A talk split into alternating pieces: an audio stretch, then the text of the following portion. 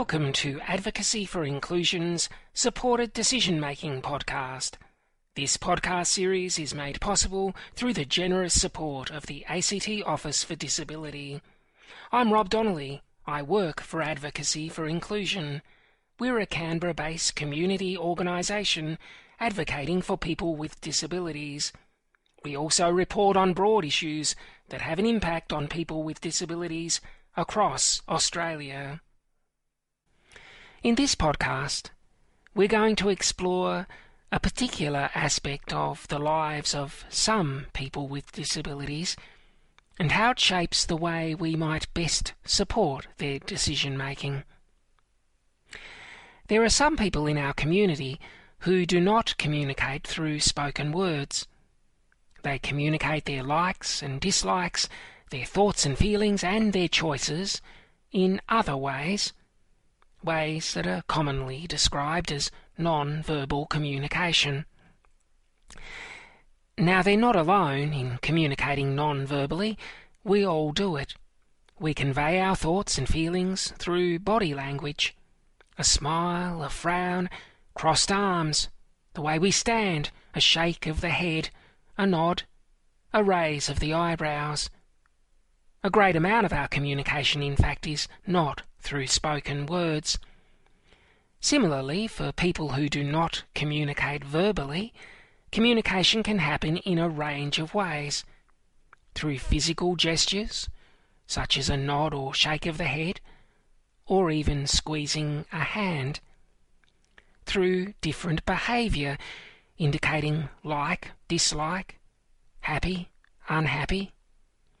Through written communication, or through the use of assistive technology, such as communication apps on an iPad or tablet. These many and varied ways of communicating can express wants, desires, and choices as truly as a spoken word.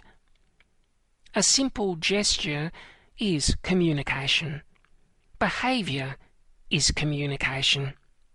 A fist hammered on a table is probably an indication that something's wrong or unacceptable. A smile and clapping hands is a pretty good sign that something good is happening. Even silence can sometimes be communication. Learning the way that the person you're supporting communicates is an essential first step in the process of supporting that person's decision making. The process of learning includes not just the way that person communicates, but also how they process information. Both elements are essential in the process of decision making. A few years ago, I supported someone who was on the autism spectrum. I supported him when he was engaged in community activities. Quite often, during the day, he had choices to make, but the process of focusing on those choices was sometimes challenging for him. Over time, I found I could do something simple in supporting his decision making.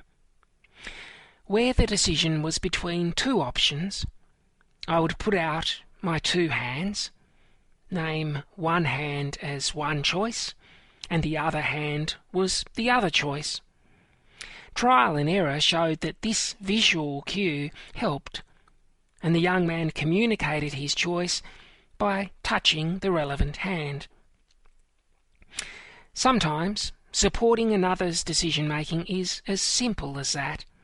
It's all about trial and error, noticing what works for the person in front of you, building rapport, and giving positive feedback. I also worked with people whose communication was behavioural. I knew one person who communicated that he was not happy with a situation by smacking his forehead with his palm. He communicated he was happy by gently brushing one hand over his other hand. His communication was a clear expression of preferences and provided a basis for supporting him through decisions. In his case, support involved bringing the decision making process into his terms of reference, his like or dislike responses. It worked well for simple choices. A yes no question, such as, Do you want to go swimming? worked well.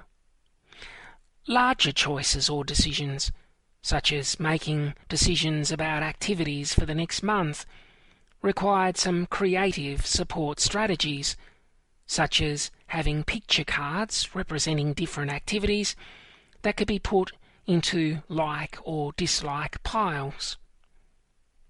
I should add, he expressed delight through a broad smile when he was taken seriously as a decision maker and when he was able to experience control over what was happening in his life.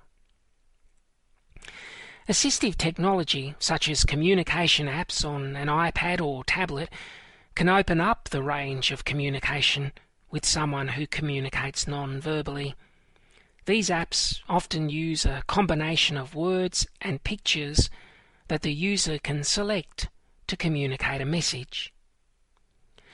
Somebody might push a button with a picture of a person pointing to themselves. I. And then a button showing a person reaching for something. Want. And then a button showing a person walking out a door. Go. So, the decision I want to go is communicated through pushing three buttons. These apps can be helpful for some in moving beyond the more limited communication of yes, no, like, don't like responses. It's important to learn what you can about the decision maker in order to support them well. Methods of communication and the best way of presenting information is important. There can be helpful resources in the person's life which provide helpful information. The person you're supporting might have a communication profile which will provide important information about how to communicate well with the person. They may also have a book about me, a book that explains everything from the person's likes and dislikes to what works well in communicating with them. Sometimes a person might also have a chat book, a book that provides the person with some helpful pictures and words that they can refer to when they're communicating. It's important to check with the decision maker before accessing these resources. Is it okay if I have a look at your communication profile? It might help me support you better the way a person communicates and the way they process information are not the only things that are important to know. There's often other information that's important to know about a person you're supporting, which can make a huge difference in setting up a decision making situation for success. Are there particular environments or situations that the person finds stressful or distracting. Decision making's easier away from stressful and distracting situations. Are there particular times that are best for the person? For example, if they're a night person, then the early morning probably isn't the best time for them to be trying to make a decision. If the person finds a lot of activity overwhelming, then a quieter day might be the best option for thinking through a decision. Is there anything in the way other people might interact with the decision maker, or even things they might say, that might be triggering or upsetting for the person? Clearly, anything that might be triggering or upsetting needs to be avoided. So, supporting a decision maker needs to involve considerations about the time that's best for them, the environment that's good for them, the communication methods that work for them, and how information is presented to them. In other words, There's no one size fits all approach to supported decision making. Best support is always going to be individualized. Thank you for deciding to listen to this podcast. I hope you decide to come back again.